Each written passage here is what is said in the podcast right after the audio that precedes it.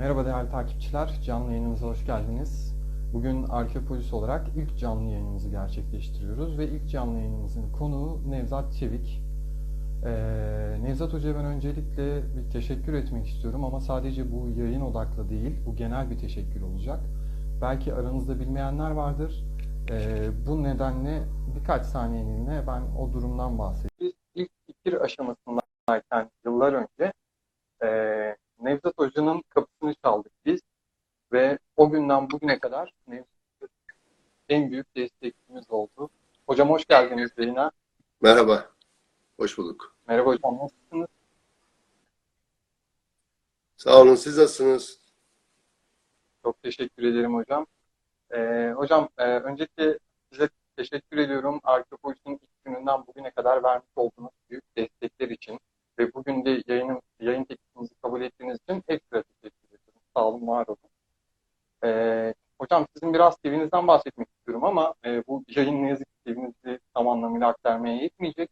Ama bu yayını YouTube'dan e, izleyenler için alt barda şu an gerekli bilgiler gör. E, hocam e, direkt ben sorularla başlamak istiyorum müsaadenizle yayına. E, sayfamızı takip eden pek çok kişi arkeolojiyle ilgili alanlardan, arkeolojiyle, müziklikte fakat e, diğer takipçilerimiz de var konuya e, tam olarak hakim olmayan. Bu yüzden ilk soruyu ben size şu şekilde yönetmek istiyorum. Hocam müze nedir? Müzeoloji nedir? Bu konuda bizi aydınlatabilir misiniz?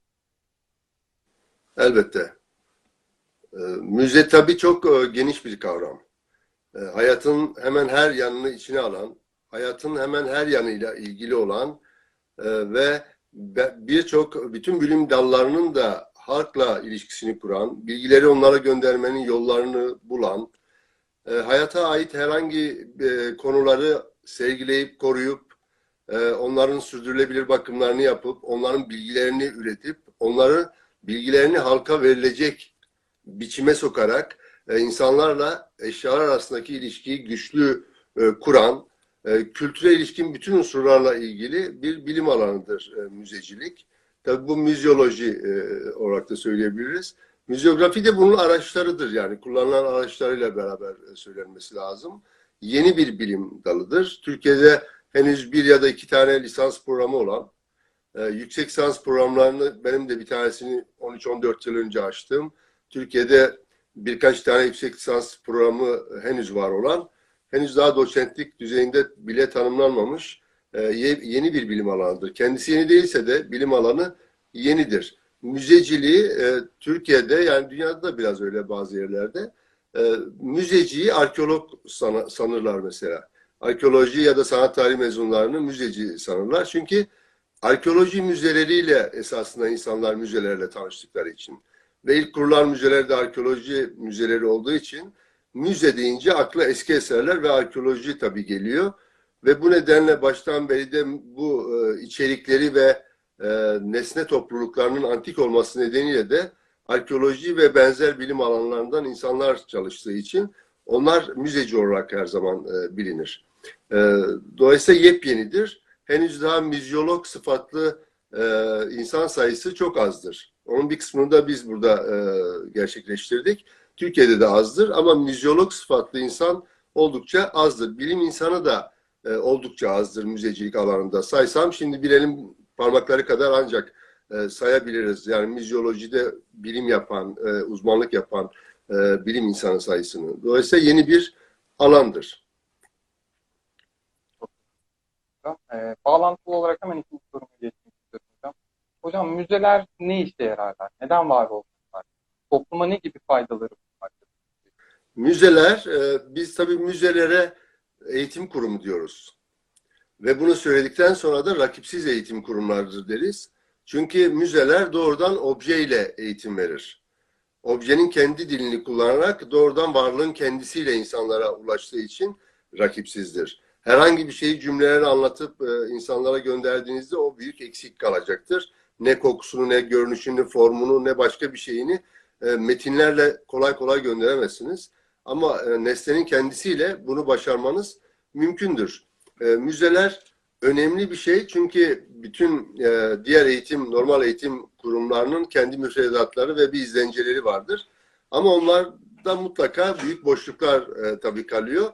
özellikle de okullarda bölümü bile olmayan ya da orta lise ilk öğretimlerde dersleri bile olmayan konular vardır. Bunlar mesela doğa, kültür, arkeoloji, tarih falan gibi buna benzer dersler bazen gözüküyor ama bizim istediğimiz amaçlara ulaşacak, ulaşan içeriklerde ve niteliklerde olmadıklarını biliyoruz. Bugüne kadar e, bu kültür ve koruma meselelerinde başaramamamızın e, nedeni de aslında bunlardır. E, eğitimde bu müfredatta yeteri kadar yer almamaları nedeniyle. Onun için müzeler bu boşlukların hepsini çok başarılı bir şekilde doldurabilecek e, kurumlardır. Bu tabii doğa da olabilir. Bir flora, bir fauna, bir eski eser, e, başka herhangi bir şeyi hayattaki yani Dolma Kalem Müzesi olabilir. Bambaşka müzeler olabilir. Hayatın her konusunu objeler aracılığıyla inceler ve objeler aracılığıyla da insanlara kendilerini kendilerine anlattırır.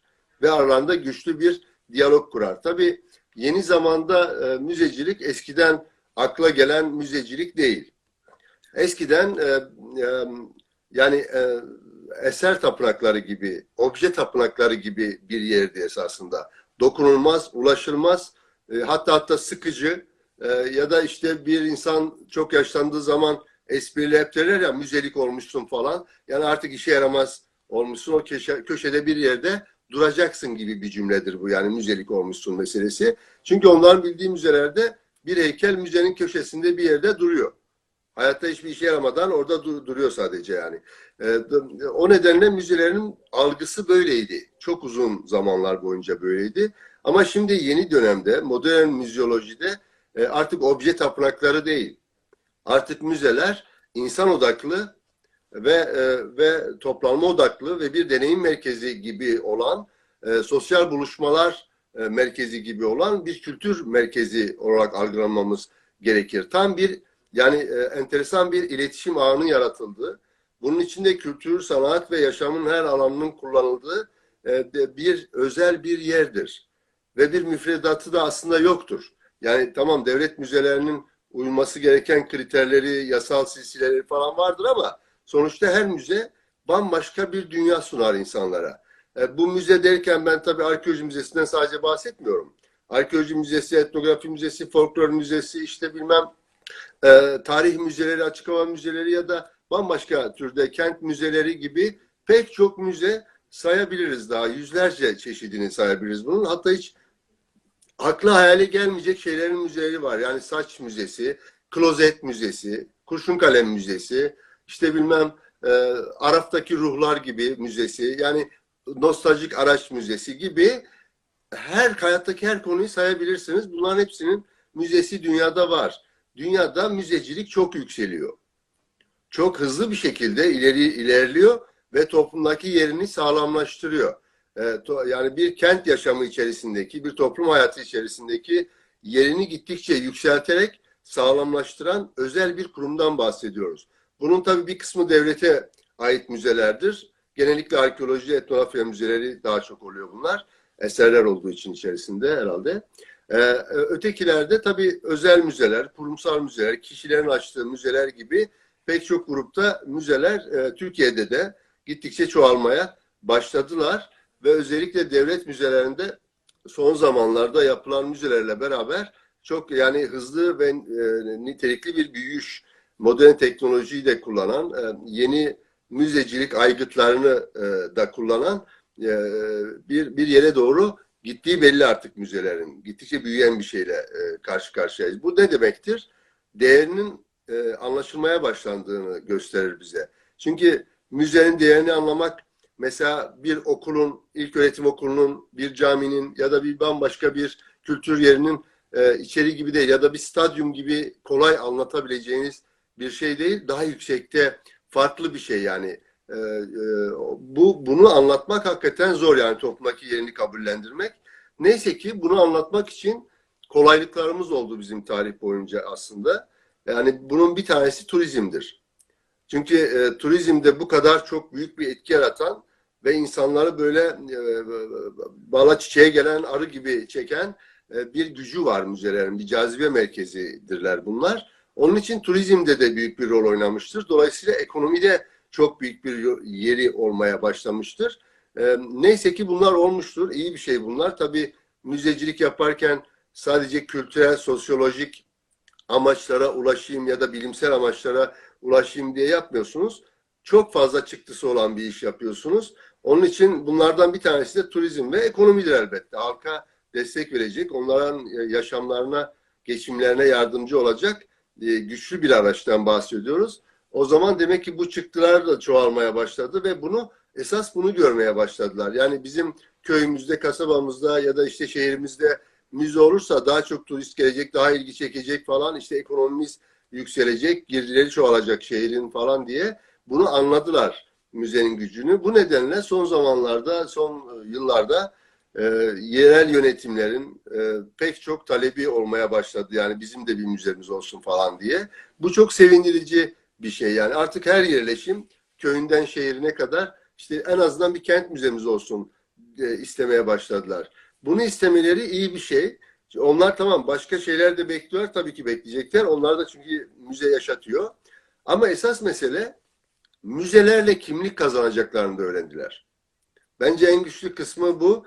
E, çünkü bir kent var ortada diyelim bir yaşam var orada ama e, içinde onu anlatan bir müze yok.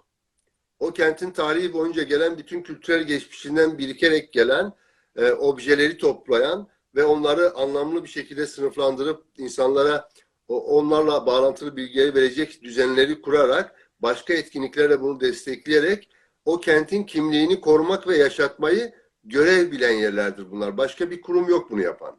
Yani bir kentin, bir ülkenin kimliğini, prestijini koruyacak, onun tarihini koruyacak, e, onun bütün hikayelerini koruyacak, onun yakın ve uzak geçmişte yaşadıkları bütün e, e, yaşam parçalarını biriktirecek ve o parçalara ait nesneleri de biriktirerek onları bugün e, saklayacak. Ama bunu aynı zamanda gösterecek izley gelen izleyicilere ve geleceğe de saklayacak.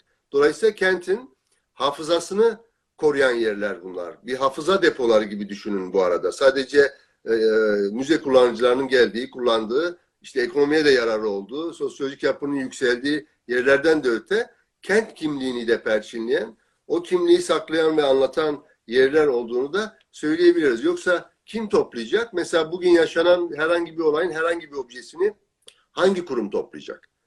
Kim onu muhafaza edecek ve onu bilgi haline dönüştürüp müzede kullanmaya başlayacak? Sadece müze yapabilir bunu. Bu nedenle kentlerin, devletlerin, e, işte şirketlerin, okulların, herhangi bir e, ailenin falan bunların hepsinin saklamak istedikleri geçmişleri ve hayatlarının parçaları var ve bunları ancak müze başarabilir.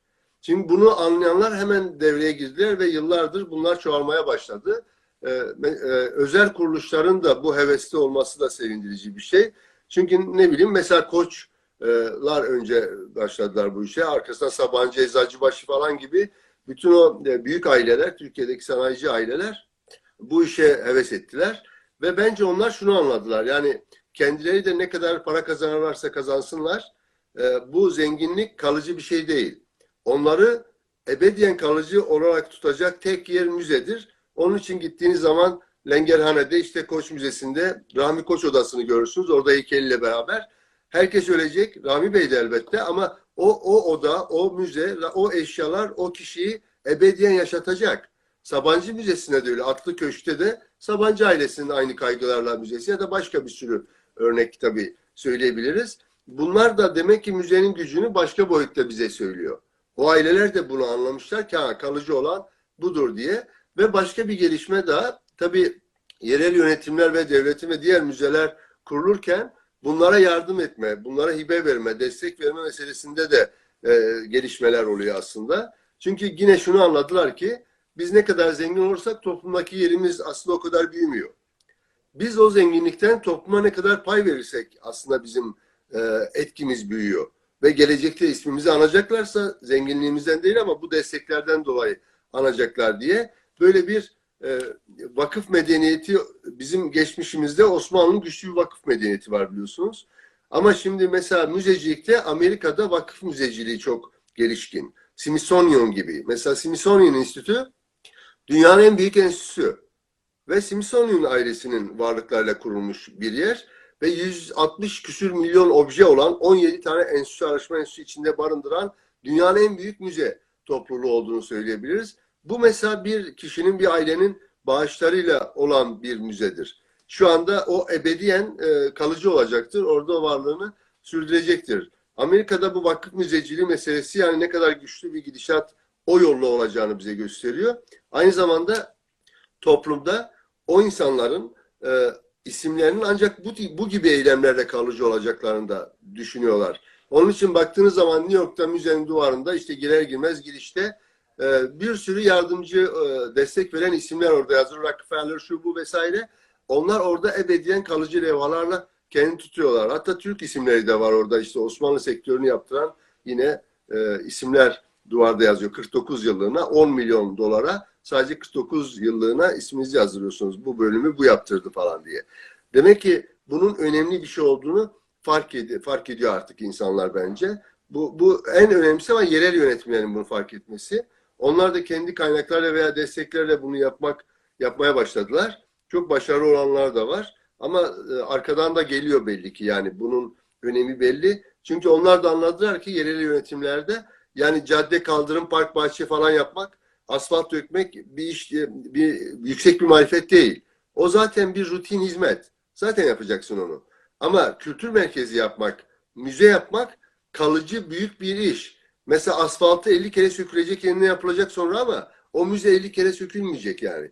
İçindeki objeler değişebilir, yeniler gelebilir, bilgiler değişebilir ama o ebediyen var olacak büyük bir kültür yatırımı olarak gündemde kalacak. Bunu da anladılar. Yani büyük bir iştir bu. Yani bunu yapmak kalıcı, topluma iyi hizmet eden, eğitime iyi hizmet eden ve en önemlisi e, özellikle kent müzelerinde yerel yönetimlerin en çok istediği grup bu kent müzeleri. Kent müzeleri aslında kentin hafızasını bize koruyup saklayıp onu geleceğe aktarıp bize göstermiyor o sevgileriyle. Aslında kent müzelerinin amacı iyi yurttaş yetiştirmek. İyi bir kentli yetiştirmek onların amacı. Çünkü kentte siz ne kadar iyi yollar, iyi bilmem park bahçeler yaparsanız yapın, kötü bir kullanıcı varsa, iyi bir yurttaş yoksa eğer, o yaptıklarınız zaten boşa gider. Onun için önce iyi yurttaş yetiştirmenin yolları lazımdır. Bu ne demek? Yani kenti benimsetmek, kenti sevdirmek, yaşadığı kenti benimsemek ve ona kıymet vermek ve itina göstermek kullanırken o şehri. Demek ki bunu da kent müzeleri başaracak bu ilişkiyi kurmayı ve başarıyor da. Dolayısıyla kent müzelerinin sayısı da e, gittikçe bu nedenlerle tabii artıyor. E, bu da bu, bu da sevindirici bir şey olduğunu sö- söyleyebiliriz.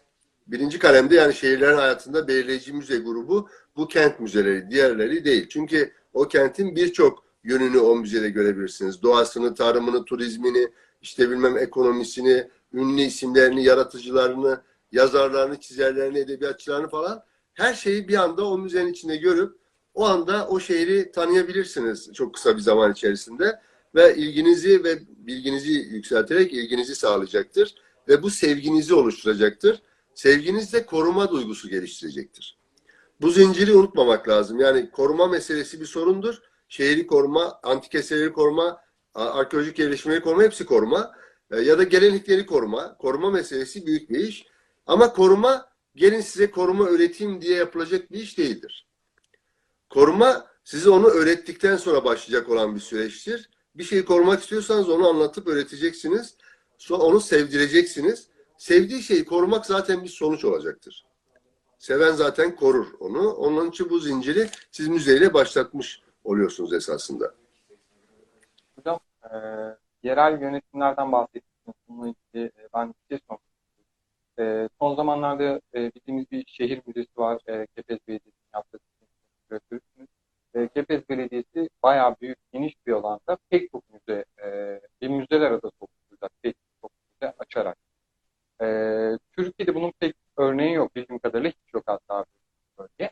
E, bu konuda diğer yerel yönetimlerin e, görüşlerini nasıl buluyorsunuz?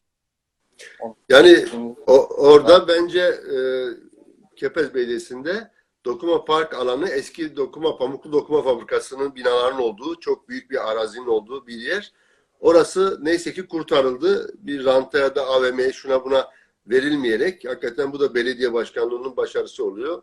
Onu e, ranta yedirmeden o bütün o yeşillik, ormanlık araziyi ve fabrika binalarını, fabrikanın e, üretim binası, kreş binası, yönetim binası, sosyal binası bütün hepsi tescillenerek korundu ve o binaların her birisi bir müze olarak planlandı ve orada büyük bir müzeler adası, bir kültür adası oluşuyor. Şu anda onun içerisinde e, biten müzeler var. Mesela Anadolu Oyuncak Müzesi gibi, e, bir zamanlar Antalya Kent, Antalya Kent Müzesi gibi, işte Nostaljik Araç Müzesi bitmek üzere, işte Anadolu Şehitleri Müzesi, Bilim ve Teknoloji Merkezi gibi pek çok müze şu anda orada e, bir kısmı devreye girdi, bir kısmı da mesela Zeytinyağı Müzesi ve Dokuma Fabrikası'nın kendi tekstil müzesi gibi daha devreye girecek müzeler de var. E, Dolayısıyla orada 10 tane, 11 tane müze olacak. Hepsi bir arada, bir kampüs içerisinde. Bunun dışında bir arboratum var, bitki müzesi e, oluşuyor. Minyatürk Açık Hava Müzesi var. Türkiye'de en ünlü tarihi eserlerin, modellerin olduğu bir minyatürk var. Derken bütün alan bir sosyal, rekreatif, kültürel ve sanatsal bir merkeze döndü. Aynı zamanda fabrikanın sosyal tesisleri de Akdeniz'in en büyük e, modern sanatlar galerisine dönüştü. Onun içinde büyük sergiler yapılıyor. Hem büyük salon var hem birkaç tane cep salon var. Dolayısıyla dört salonla birlikte de e, sanat eserlerinin sergilendiği, e, şimdiki zaman sanatına hizmet eden çok da güzel bir modern sanatlar galerisi oldu. Dolayısıyla hepsi bir yerde büyük bir kültürel, sanatsal, sosyal buluşma merkezine dönüşüyor. Bu dönüşüm çok hızlı bir şekilde gerçekleşti aslında bugüne kadar ama daha e, bitecek, bittiği zaman aslında o görülecek. Antalya müthiş bir cazibe merkezi yani e, kazanıyor. Bu burada iyi tarafı açılan müzelerde ziyaretçi rekorları kırılması ve burada mass turizm falan yok yani otobüslerde Alman turistler ya da Ruslar gelip de o yüzden artan bir rakam değil. Bildiğin doğrudan halkın gişeleriyle ortaya çıkan rakamlar ve hakikaten iyi rekorlar kırılıyor. Demek ki yaparsanız oluyor. Talep kendiliğinden oluşmuyor. Yani talebi de biraz yaratmanız ve bu, bunun bir talep olduğunu halka sizin anlatmanız gerekir. Bunu da yaparak yapar ve başarabilirsiniz. Anlatarak değil. Yaptıktan sonra diğerleri de o, onu güçlendirecektir. Ve halkta e, halk için yeni bir yani yaşam parçaları, yeni bir yaşam alanları, nefes alma alanları, sanatla kültürle buluşma alanları oluştuğunu hemen göreceklerdir ve kullanmaya başlayacaklardır. Bu mesela başarılmış durumda bence ve ilerisini hayal ettiğimde de çok daha başarılacağını aslında e, görüyorum. O örnek Türkiye'de yok e, diyebilirim. Yani aynı yerde 10 tane müze, 3-5 tane de diğer arboratumlar vesaireler falan 15 kuruluş neredeyse kütüphaneler de dahil olmak üzere. E, onun için bir bütün bir sosyal kültür adası olarak gerçekten özel bir örnek oluşturuyor. Kolay değil bunu yapmak aslında yani. Evet hocam, şehrin içerisinde bahsettiğiniz gibi çok güzel bir merkez olduğu ve aynı zamanda bunun da diğer yerel de örnek oldu. Umarım. Şimdi hocam biraz da e, köken arama çabasına gideceğim ben. Arkeolog oldum belki de. E, müzeleri biraz konuştuk. Peki bu müzelerin kökenine nasıl inebiliriz? E, ilk müzecilik çalışması olarak biz dünyada neyi görüyoruz? Ve e, daha sonrasında da Türkiye'deki ilk müzecilik çalışmaları ile bilgi verebilirsiniz. Çok. Yani tabii çok eski bir tarih. Bu, bu, bu çok uzun sürebilir yani bir hafta sürebilir bunu anlatmak belki. Her şeyin tarihi gibi onun da tarihi çok eski elbette ama yani biriktirme eylemiyle başlayan bir şey. İnsanların e, biriktirme eylemiyle e, ilk defa bir e, tüketim fazlası elde ettiğinde biriktirecek bir eşyası olduğunda başlayan bir duygu var aslında. Bir şeyi biriktirmek diye. Tabii bu daha sonra çok e, uzun bin yıllar süren işler oluyor ama bunun yani somut örneğini e, belki de Akropol'de Propilon'un hemen sol kanadındaki e, yapılarda biz görebiliriz. Yani Pinakotek'te görebiliriz ya da e, Tezeus'larda görebiliriz. Yani bunlar hazine odaları gibi yani değerli eşyaların saklandığı odalar gibi klasik çağdan beri karşımıza çıkan hakikaten eserlerin değerli eşyaların pardon biriktirildiği bir yer olarak karşımıza e, çıkıyor bunlar. Tabii o bir e, o toplumun kültür sanata ve eserlere bakışıyla değerli olan şeyi görmesi ve onu korumasıyla duygusunun yüksekliğiyle bağlı bir şey olduğunu söyleyebiliriz. Ama tabii bunun yani esas muzayon dediğimizde akla ilk gelenlerden birisi de 3. yüzyıl başlarında aşağı yukarı İskenderiye'deki muzayon olması lazım. Yani o daha belirgin form sunuyor bize yani müzenin erken ataları konusunda kuruluş açısından. Muzayon'da da gerçekten Ptolemaios e, Sotiris Philadelphos esas e, kurucusu 280 civarında İsa'dan önce. Orada kurduğu yerde bir kütüphane, bir kültür merkezi, bir bilim ilim bilim merkezi kuruluyor ve bir aydınlık entelektüel e, hareketin dinamizmin sağlandığı bir bina aslında oluşuyor. Ve bu muzayonda hem bilgi üretiliyor hem hakikaten ışıklı aydınlık bir yer ama hem de eserler falan da sergilenerek orası bugünkü muzayon e, anlamını oradan doğuruyor. Yani müzeler yani Zeus'un kızları esin perileri biliyorsunuz. Muz o müzeler esin perileri ve ya- demek ki muzayon adı oradan geldiğine göre bir yaratıcılıkla ilgili bir kuruluştan bahsediyoruz. Müze e, e, tam tamına yaratıcılığın söz konusu olduğu bir meslek. E, herhangi bir diğer meslekler gibi değil esasında. Yani sürecinin her yerinde o müzeyi kurarken, küratörlüğünü yaparken, o hikayeyi oluştururken, eserler teşhir tanzim planlarıyla ve eğitim programları, etkinlik programlarıyla beraber tam tamına yaratıcı bir mekandan aslında e, bahsediyoruz. Ve şimdi tabii müzeleri e, halkın algısına göre işte bir müze ne diyelim işte diyelim bir arkeoloji müzesi ya da başka bir yer. O, o sadece o konudaki eşyanın olduğu bir yer gibi aslında hala halk öyle algılıyor. Ama bence hala birçoğu da öyle zaten. O algıyı değiştirecek durumda olmadıkları için bu devam ediyor gibi. Halbuki İskenderiye'deki Muzayon'daki yani bilimin, bilginin e, olduğu, buluştuğu, felsefenin buluştuğu, aynı zamanda estetik değeri olan objelerin var olduğu, heykellerin vesairelerin bir bütün bir kültür merkezi gibi olması lazım. O, o yani öyle olursa ancak işe yarayabilir.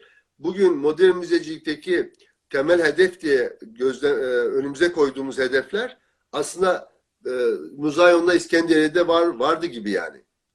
Atina Akropolü'nde de vardı klasik çağda yani. Asıl müze o bilgi enerjisinin yaygın olarak halkla buluştuğu yani üretildiği bir yer olması lazım esasında. O arada da tabii eski eserler e, bulunması ya da eserler, objeler bulunması onun da bir boyutu, içeriği esasında. Şu anda yakalanmaya çalışan şeyin binlerce yıl önceye ait olması da enteresan bir şey oluyor. Geçmişin ışığını tekrar kurarsak aslında yeni müze, modern müze başarmış olacak. Ama bizim Türkiye'deki müzecilikte e, henüz daha yani tam gelişmişlik yok. Müzeleri kurarken başardık. Yani büyük müzeler, iyi müzeler, yüksek teknoloji kullanarak onlar yapıldı, edildi ama esasında müzecilik müzeyi kurduktan sonra başlayan bir faaliyet. Birinci adım sadece o müzeyi kurmak. O bir yaratıcı süreç. Bir sürü ekip çalışarak sanatçı vesaire küratör onu e, kurabilirsiniz. Mimarlarla beraber binasını da yaparak falan. Ama esas mesele ondan sonra başlayan şey var o müzecilik. Orayı nasıl işleteceksiniz? Oraya insanlar nasıl gelecek? Nasıl haberdar olacak? Niye gelsinler? Sen ne vereceksin mesela onlara? Sadece şurada işte e, bir altın üzerinde bir obje duruyor. Gel bunu gör. E, çözüm değil.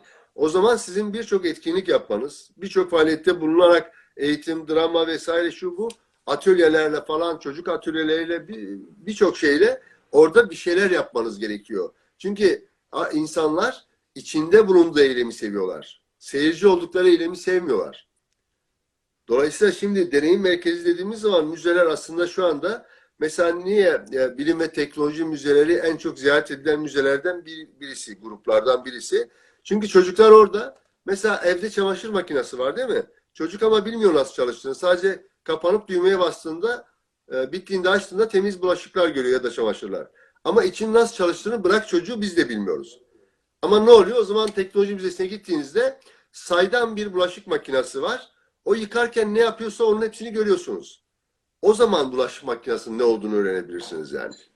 Ya da bir pilot kabininde oturup oradaki simülasyonda çocuk uçağı sürdüğünde ancak bunu fark edebilir ki ha, bu sürerken demek ki böyle bir şey oluyor falan diye.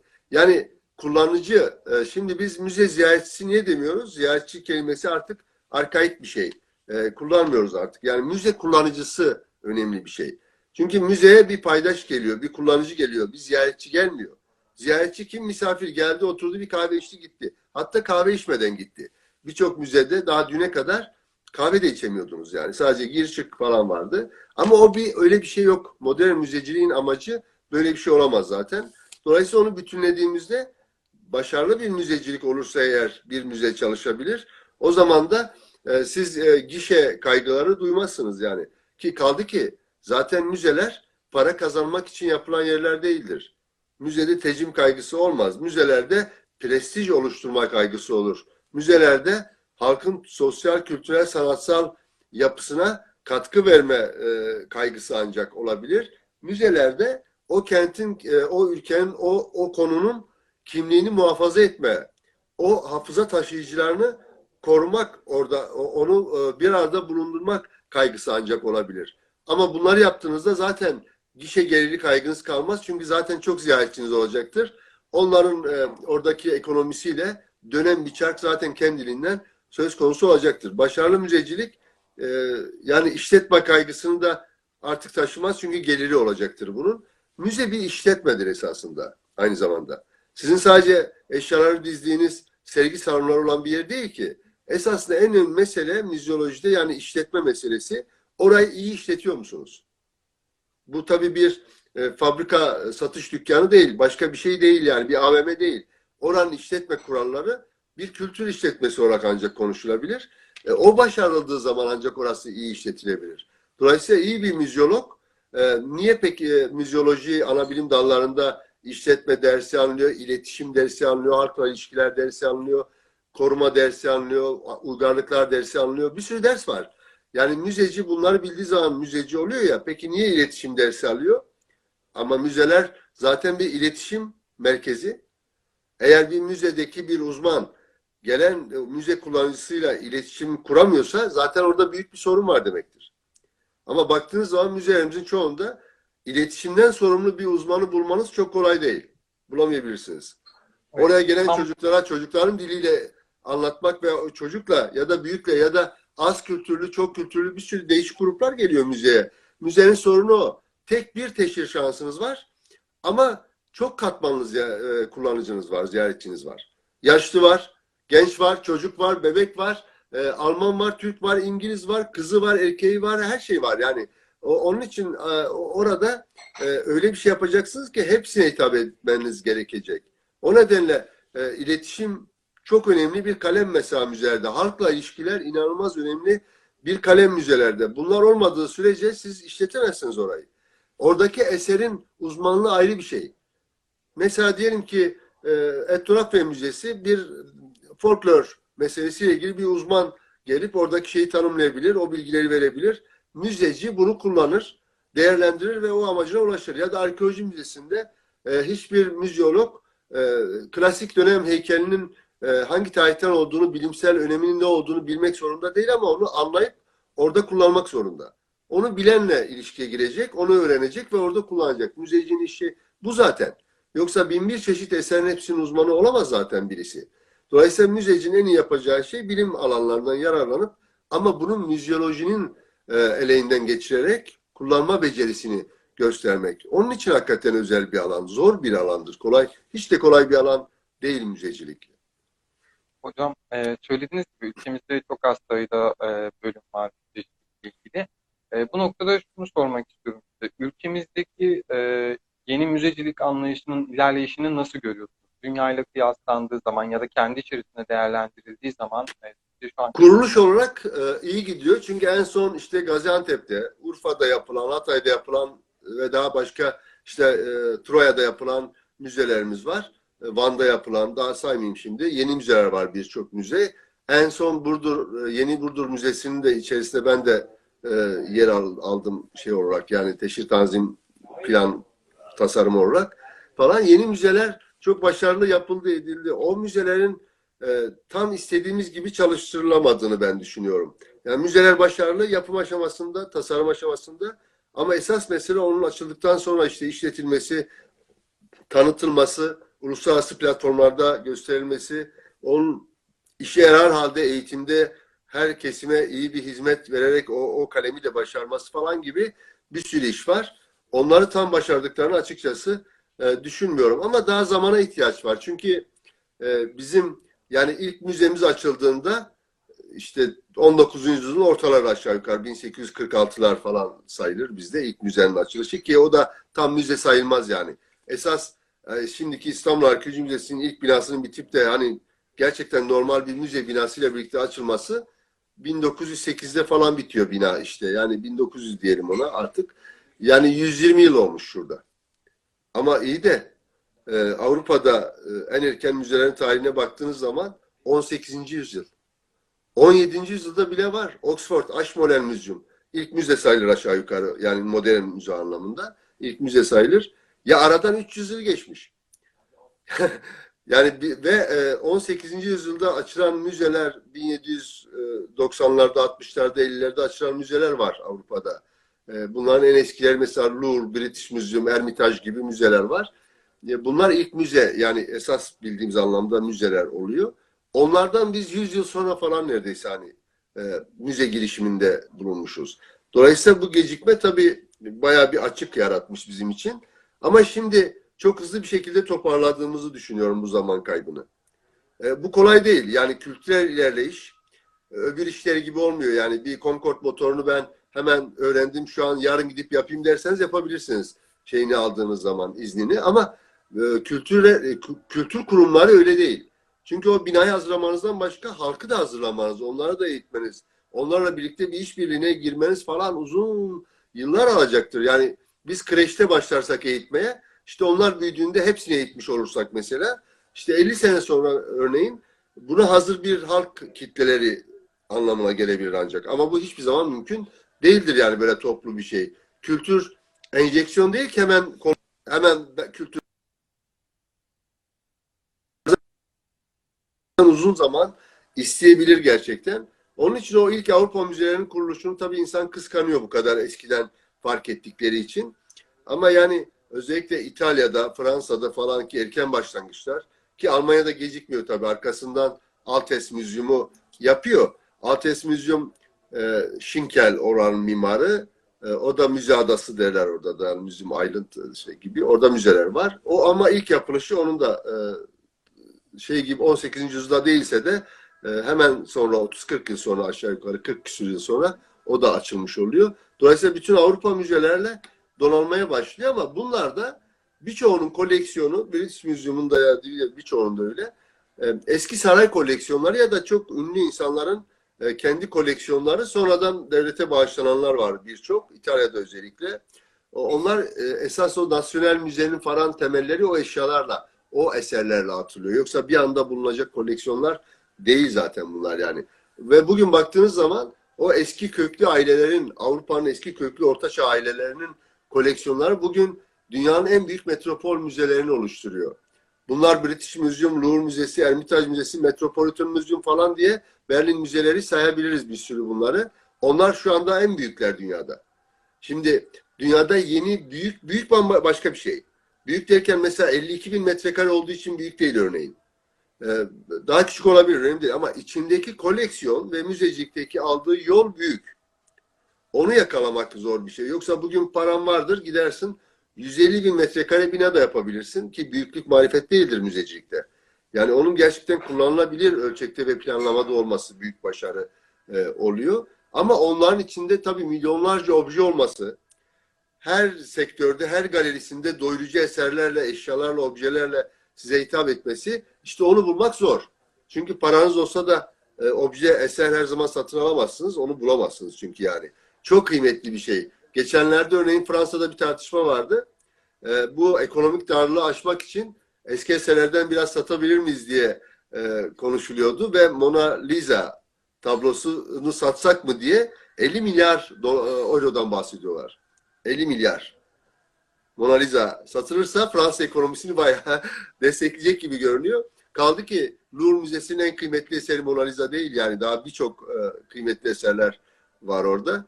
Şimdi yani paraysa eğer maddi değer e, yine müzelerde. İnanılmaz değerli bir şeyden bahsediyoruz. Yani Moskova Devlet Galerisi'ndeki koleksiyona da aynı şeyi söyleyebilirim. Ya da Amsterdam'daki Rijksmuseum'a da ya da işte e, Am- e, Abu Dhabi Louvre açıldı mesela. Yeni açıldı o da. Birkaç yıllık daha.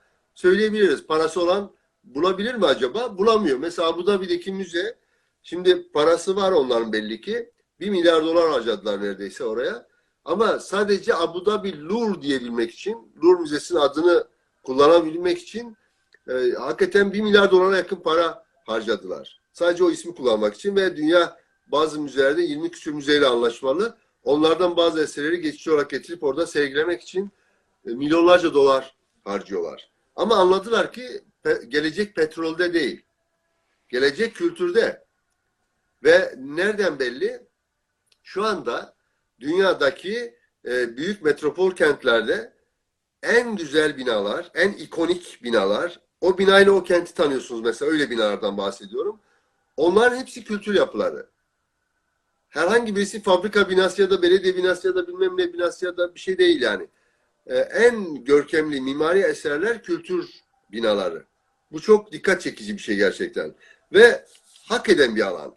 Ve üstelik de mimariye, mimari de bir eser yaratma ortamı nihayetinde ve ona da olanak tanıyan bir e, şey veriyor. Ve en önemsenen anlamla geldiği için bence önemli. En önemsenen bir yere en önemli mekanı yapmak fikrini gösteriyor bize. Dünyaya baktığın zaman bunu görsün. Opera binalarında, kültür merkezlerinde, işte bilmem e, müze binalarında bunlardır en güzel binalar her zaman. Daha güzelini çok zor e, bul- bulursunuz. Bu iyi bir şey. Bu bize bir şey gösteriyor gerçekten. Yani bu alanın ne kadar önemli olduğunu her türlü fark etmişler. Tamam Newton'un Ütopya müze binası vardır e, biliyorsunuz. O Newton'un yuva, küre gibi bir şeydir o. E, O gerçekleşmedi ama o ütopik müze binalarını örnek olarak her zaman akla gelir. Yoksa başka e, birçok e, e, ünlü imzanın yarattığı ünlü kültür merkezleri karşımıza çıkıyor. Gerçi bu müzeolojide tartışma konusudur.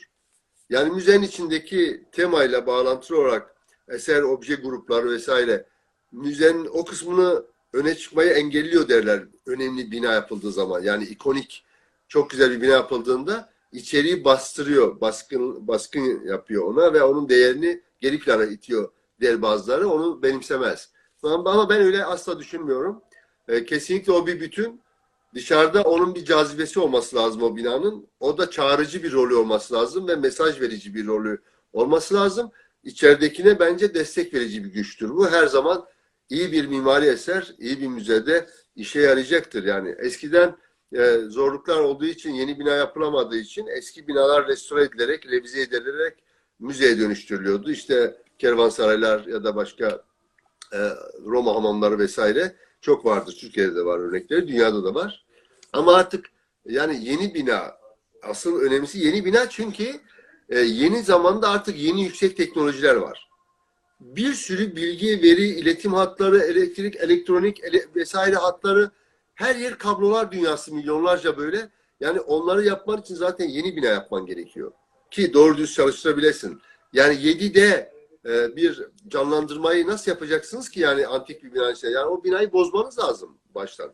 Dolayısıyla yeni bina yapmak bu yeni modern teknolojileri kullanmaya da olanak tanıyacağı için her zaman tercih nedeni e, olacaktır. Ve zaten müzecilik uçtu gidiyor. İnanılmaz bir yere doğru gidiyor. Şimdi bu çok etkileyici bir şey hakikaten. Gelecek zamanın müzeciliğini düşündüğüm zaman e, yani çok heyecan verici bir şeyler geliyor aklıma benim. Orada zaten gelecek zamanın sanatı manatı falan da öyle olacak. Yani düşünsene adam ölmüş diyelim ki Leonardo ölmüş. E, daha yeni eser yapmıyor. Ama şimdi bilgisayar programlarıyla onun bütün eserlerini, bütün karakterini yüklüyorlar ve Leonardo'ya yeni bir eser yaptırabiliyorlar. Hiç ölmemiş gibi.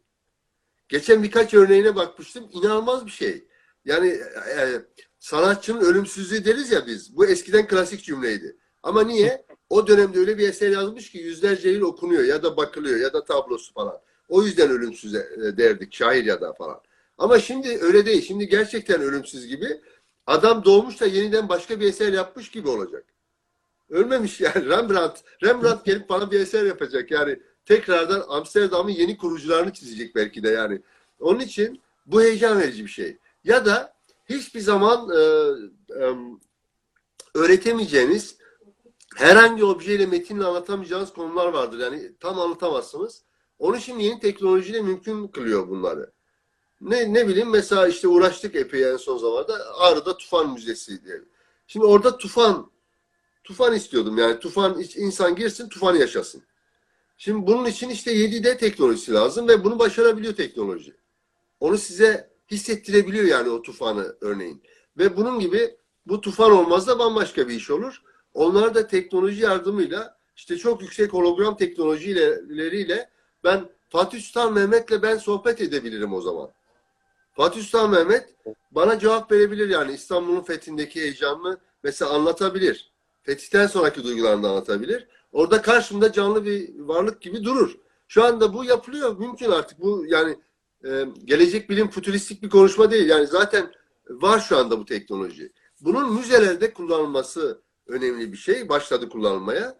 Ama yakın gelecekte bunların çok daha ilerleyeceği anlaşılıyor. Çok yakın gelecekte. O zaman daha bambaşka bir e, teknolojilerin de desteğiyle bir müze olacak. Ama ama objenin kendisi değerini asla yitirmeyecek. Çünkü o esas o elden çıkan her neyse o obje ya da doğaya ait ya da başka bir yere ait bir şey. e, O objenin kendisi her zaman çok kıymetli olacak. Çünkü müzeler aynı zamanda bu hafızayı objelerin sırtından taşıyarak e, biriktiriyorlar. Onun için objelerin değeri düşmeyecek ama objelerin hikayesini anlatmaya yardımcı olacak yüksek teknolojiler e, gündeme gelecek. Bu geleceğin müzeciliğini e, çok heyecan verici olarak bize e, gösteriyor. E, tabii sorun ne müzecilikte? Şöyle e, bir eser geldi. E, iyi de bir eser geldi de o eser ne? Kimliksiz, bağlamından kopmuş herhangi bir şey. Bir kavanoz mesela ya da bir zil, e, bir çan parçası. Şimdi iyi de o çan nereye ait? Bir kilisenin, bir çan kulesinin üstünde asılı olan e, bir papazın ipini sallayarak çanını çaldığı falan diye bir hikayesi olan bir obje yani sonuçta. Ama sen müzede ne görüyorsun? Sadece orada duran, çalmayan bir çan mesela. Şimdi o zaman bir anlamı yok ki. Yani bağlamından kopmak bu. O zaman e, yeni teknolojilerle ve müzeciliğin diğer müzografi araç kullanarak onu daha canlı bir şekilde göstermen gerekiyor. Herhangi bir objeyi yani. Çünkü neden? E, bağlamından bazen mecburen kopar. Bağlamını kaybeder çünkü. Ölür onun bağlamı. Onun içinde bulunduğu bina ölmüştür. Onu kullanan adam ölmüştür. Onun e, onun e, ilgilendiği tören artık yaşanmıyordur geleneksel halde falan derken bütün hikayesini yitirmiş bir obje karşımızda. Bunun için modern müzecilik şimdi bu bağlamları yaratmanın da peşine düşüyor yani. Tek başına duran bir objenin hiçbir anlamı çünkü yok. E, ama tabii kaçırılıp yurt dışına götürüldü. Tamamen hikayesinin bağını kopardıysa o zaman zaten bir öksüz yetim yurdu gibi orada bir müzede duran bir eşyadan sadece bahsediyoruz. Bırak kendi binasını, ülkesini bile kaybetmiş bir e, yurtsuz. Gurbette bir eşya yani. Düşünün ki. E, bu bu tabii e, bu zor bir durum. Onda o objelerin kendisi kıymetlidir önce. Çünkü o bir kere yapıldı daha yapılmayacak. Yeni teknolojiler sadece onları anlatırken, o bilgiyi iletirken bize güçlü iletken olarak yardımcı olacağı için önemli. Şimdi e, modern müzecilik konuşuyoruz ya, e, inanılmaz şeyler yaşanıyor. Önemli örnekler var. Yani en son hatırladığım şeylerden birkaç örnek vereyim. Mesela İnci Küpeli Kadını bilirsiniz hepiniz, Vermeer'in e, eseri. O İnci Küpeli Kadın geçici sergiye gittiğinde dünya rekoru kırdı. 15 milyon kişi izledi geçici sergide. En kısa zamanda en çok kişinin izlediği eser oldu. Tek bir eserden bahsediyoruz bakın. Eserin gücüne bakın. Louvre'da bazen Mona Lisa'nın yerini değiştirirler ki insanlar ona giderken başka galeri kullansın da oradakileri de görsün diye. Yani trafiğini değiştirirler bazen falan. Mesela en son ne oldu? Ee, Louvre Müzesi her zaman dünyada bir numara. Rekor kırıyor. Yani 8 milyon balemin üstündeki müzelerin başında Louvre geliyor. Ondan sonra işte e, British Museum gibi diğer müzeler Tate Mate falan geliyor. Onlar işte 6 milyon, 7 milyon, 8 milyon baremindeki ziyaretçi alan müzeler. Louvre her zaman rekor sahibiydi. 8-9 milyonu geçiyordu. 9 milyonu da geçiyordu. Ama ona rağmen daha çok nasıl olur diye uğraştılar. Ee, 2018'di. Tabii 2018'de Haziran ayında e, Jay-Z, e, Beyoncé'un hem kocası hem de onun prodüktörü falan ya. Şimdi Beyoncé gitti, e, video klibini Louvre'da çekti. İnanılmaz eserlerle birlikte o eserlerin içerisinde orayı platform olarak kullanarak onun içinde çekti klibini, şarkısını, e, Carter şarkısı idi. Onu çektiler ve çok kısa zamanda bir iki ay içinde 147 milyon kişi videoyu izledi. 147 milyon kişiye ulaştı, iyi hatırlıyorum. Kısa zamanda birkaç ay içerisinde ulaştı ve yaz bittiğinde e, inanılmaz bir etki çıktı ortaya ve Louvre Müzesi e, yüzde 20 küsür arttı ziyaretçisi. O 11 milyonu falan buldu. Ve sadece bu nedenle. Ve e, herkes Beyoncé'un e, klibinin yaşandığı eserlerin önünde e, selfie çekmek için kuyruğa girdiler. Ve selfie day de oradan çıktı. Bizde de selfie day'ler başladı ya. Selfie Day falan da oradan çıktı. Yani müzede selfie günü falan diye. Ee, ama işte dünya bunu yapıyor. Dünya artık başka yerde. Mesela şimdi ben burada desem ki müzyum kavramını konuşsam beni aforoz eder belki birileri yani. Ne yapıyorsun müzeyi mi satacaksın falan diye. Hayır efendim yani müze e, devlete aittir. İçindekiler de devlete ait. Ama eski eser müzesi ise değilse devlete de ait değil. Yani herhangi koleksiyondan da bahsedebiliriz orada e, bir şey. E, ama onun işletmesi başka bir şeydir. Bunun işletilmesi ve onun başka şeyler çıktılarının alınması bir işletme meselesidir sadece.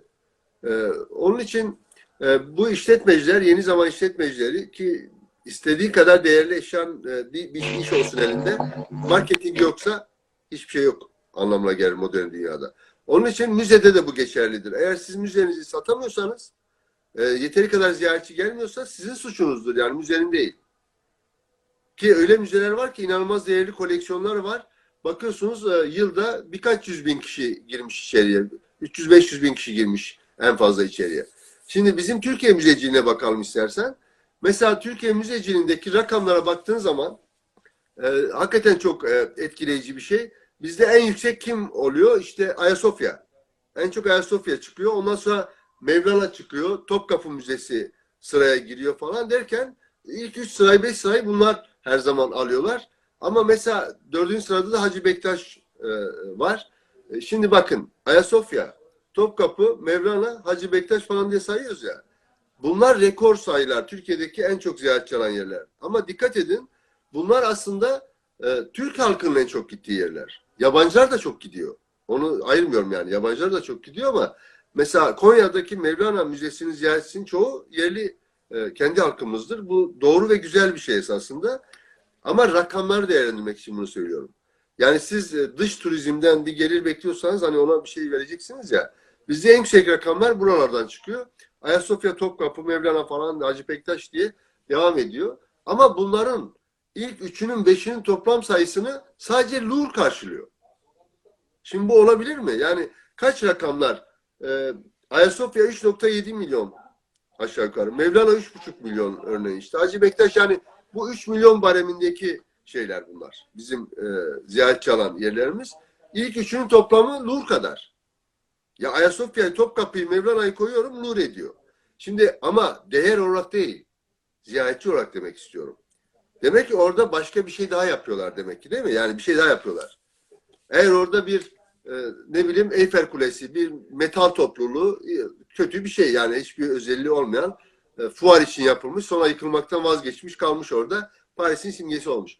Şimdi o Eyfel bile inanılmaz ziyaretçi alıyor. Bu sadece bir satış başarısı. Tanıtım başarısı. Yani e, onun için müzeciliğimizde demek ki bizim de yapmamız gereken bazı e, işlerimiz var. Bu örnekleri içim acıyarak saydım ama e, bir şey söylesin diye saydım yani. Yoksa ona bakarsan Cumhuriyet Müzesi de mesela ilk 5-6'da her zaman yer alıyor. Bu demek ki bizim halkımız yani o müzelerden kendi değerlerini de öğreniyorlar ve onun peşinde o geleneklerini tutuyorlar, inançlarını koruyorlar falan. Bu çok güzel şeyler gösteren yanları var bu rakamların. Bak biz öbür tarafını konuştuğumuz için söylüyorum. Yani Louvre rakamlarını, Louvre'un British Museum'un Hermitage'ın rakamlarını niye yakalamayalım ki biz bu kadar zengin e, bir ülkede? Onun için bir şeyler eksik demek ki onların e, peşine düşmek lazım diye düşünüyorum. Hocam e, çok etkileyici, özetler niteliğinde bir yayın oldu. e, gibi Instagram'da belirli bir e, sürekli var. E, biz takipçilerimizden bazı soruları istemiştik. E, çoğunu zaten konuşma içerisinde değerlendirdiniz. E, cevap Sesin kesik kesik geliyor da onun için böyle bakıyorum. Ee, hocam bildiğiniz üzere Instagram'da bir saatlik bir yayın süresi sınırı var. Evet. Ee, biz takipçilerimizden de bazı sorular istemiştik. Çoğuna zaten e, konuşmanız içerisinde cevap vermiş olduğunuz bu konuşmada büyük bir ders niteliğindeydi herkes için. Ben kendimi tekrar sınıfta hissettim. Ee, çok güzel, keyifli bir vakit geçirdim. Ama ne yazık ki bir saat sürenin sonuna yaklaşmışık, e, yaklaşmışız. Ben size müsaadenizle birkaç tane e, soru sormak istiyorum takipçilerden gelen. Evet. Ee, ondan sonra da sizin daha fazla vaktinizi almadan yayını sonlandıralım isterseniz. Ee, hocam bir arkadaşımız şunu sormuş. Ee, Türkiye'de özellikle arkeoloji müzelerinde e, gerçi az önce de ona değindiniz nevi ama e, eserlerin tanıtılması, müzelerin tanıtılması konusunda e, ne yapabiliriz biz de? Bahsettiğiniz o verdiğiniz örnekler e, aslında uygulanabilir örnekler. Ama onun haricinde Anadolu'da bir medeniyet beşiği, medeniyetler beşiği. E, neler yapabilir müzeler, müzeciler? Şimdi e, e, müzecilik bu araçların hepsini bir araya getirmek zorunda. Tabii müzenin kendi varlığı bir iş. Biraz konuştuk bunları aslında. Ama esas bir iş var. Yani başarılı doğru tanıtım diye bir şey var. Size eğer onun hikayelerini ön plana çıkarıp onun bütün önemli taraflarını dünyanın algılayıp ilgileneceği şekilde e, önce kendiniz anlayıp sonra onun dünyaya nasıl sunarsam bu ilgi çeker diye bir sürü yolu var bunun. Ve bunu daha önce başarmış ülkeler var. Biz e, tekrar yeni bir keşif yapmayacağız.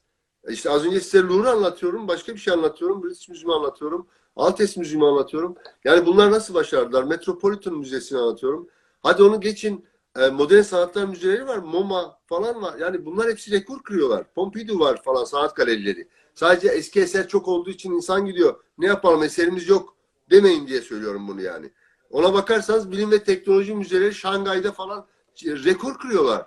Çin'de Amerikan Ulusal Uzay ve Havacılık Müzesi rekor kırıyor. Dünyanın en çok ziyaret edilen ilk 10 müzesi. Amerikan Ulusal Uzay Havacılık Müzesi mesela. Şangay Bilim Teknoloji Müzesi. İlk onda bunlar. Yani bunlar Louvre ne kadar adam alıyorsa neredeyse 6-7 milyon civarında bunlar e, ziyaretçi alıyorlar. Dolayısıyla e, siz bir şey yaparsanız bunu başarabilirsiniz. Ama sadece o büyük yatırım yaparak müze yapmıyorlar belli ki değil mi? Onların bambaşka tanıtım e, e, usulleri var ve onlar nasıl yaptıklarını da görüyoruz. Bizim de bunun gibi şeyler yapmamız lazım ki e, bunu başaralım. Yoksa o kadar değerimiz var. Yani her şey var bir şey yok. Şimdi müzecilik, arkeoloji vesaire o tamam bizim işimiz ama bunun işletilmesi ve pazarlanıp tanıtılması meselesi turizm ve diğer bilim dallarının işleri. Onların işini bizle birlikte işte onlar da işlerini yapacaklar. O zaman da şey yapalım, e, başaralım. Ben marketing uzmanı değilim ki. Demek ki ben ama müzeciyim. Ben marketing uzmanıyla demek çalışmalıyım. O zaman o ya da tanıtım uzmanıyla çalışmalıyım ya da bilmem ne uzmanıyla. İşletme mütehassıs birisiyle mesela beraber davranmalıyım. Oradaki kafenin bile nasıl işletileceği önemli bir şey. Eğer sizin müzenizde insanlar keyfiyle bir kahve içemiyorsa, nitelikli bir yemek yiyemiyorsa, bahçesinde şöyle keyifli bir sohbet için bile müzeyi gezmemek için değil yani sadece oturmak için gelmiyorsa zaten sizin bir eksiğiniz var demektir. O zaman biz e, e, yani müzeyi işletirken bu alanlardan yararlanmadığımız anlamına da geliyor ama o alanların da yeteri kadar destek vermediği anlamına da e, gelebilir. E, hocam çok teşekkür ediyoruz. Dediğim gibi çok güzel bir yayın oldu. E, söylemek istediğiniz başka bir şey varsa e. Yani çok şey vardır. Bilmiyorum kaç dakikamız var ona göre konuşayım. E, iki dakikamız var hocam. Tamam yani e, şöyle e, müzeler gerçekten e, dünya dünyadır. Tam bir evrene hitap eder ve objeleri kullandığı için de herkesin dilini konuşur. Herhangi bir obje herhangi dili konuşan herkese aynı şeyi söyleyebilir. Dolayısıyla ortak dünya dili sanki semboller dili gibi objelerle biz konuşuyoruz müzelerde. Bu nedenle dünya e, arasındaki dünya halkları arasındaki ilişkileri kurmak için de iyi bir yer. Dolayısıyla iyi bir buluşma platformu olduğunu söyleyebilirim. İlk fırsatta herkes müzeye gitsin. Çok teşekkür ediyorum hocam. E, tekrardan teşekkürler. Yayına katıldınız, bizi aydınlattınız. Sağ olun, var olun. E, iyi geceler şimdiden, iyi bayramlar. Size de herkese iyi bayramlar. Çok teşekkürler.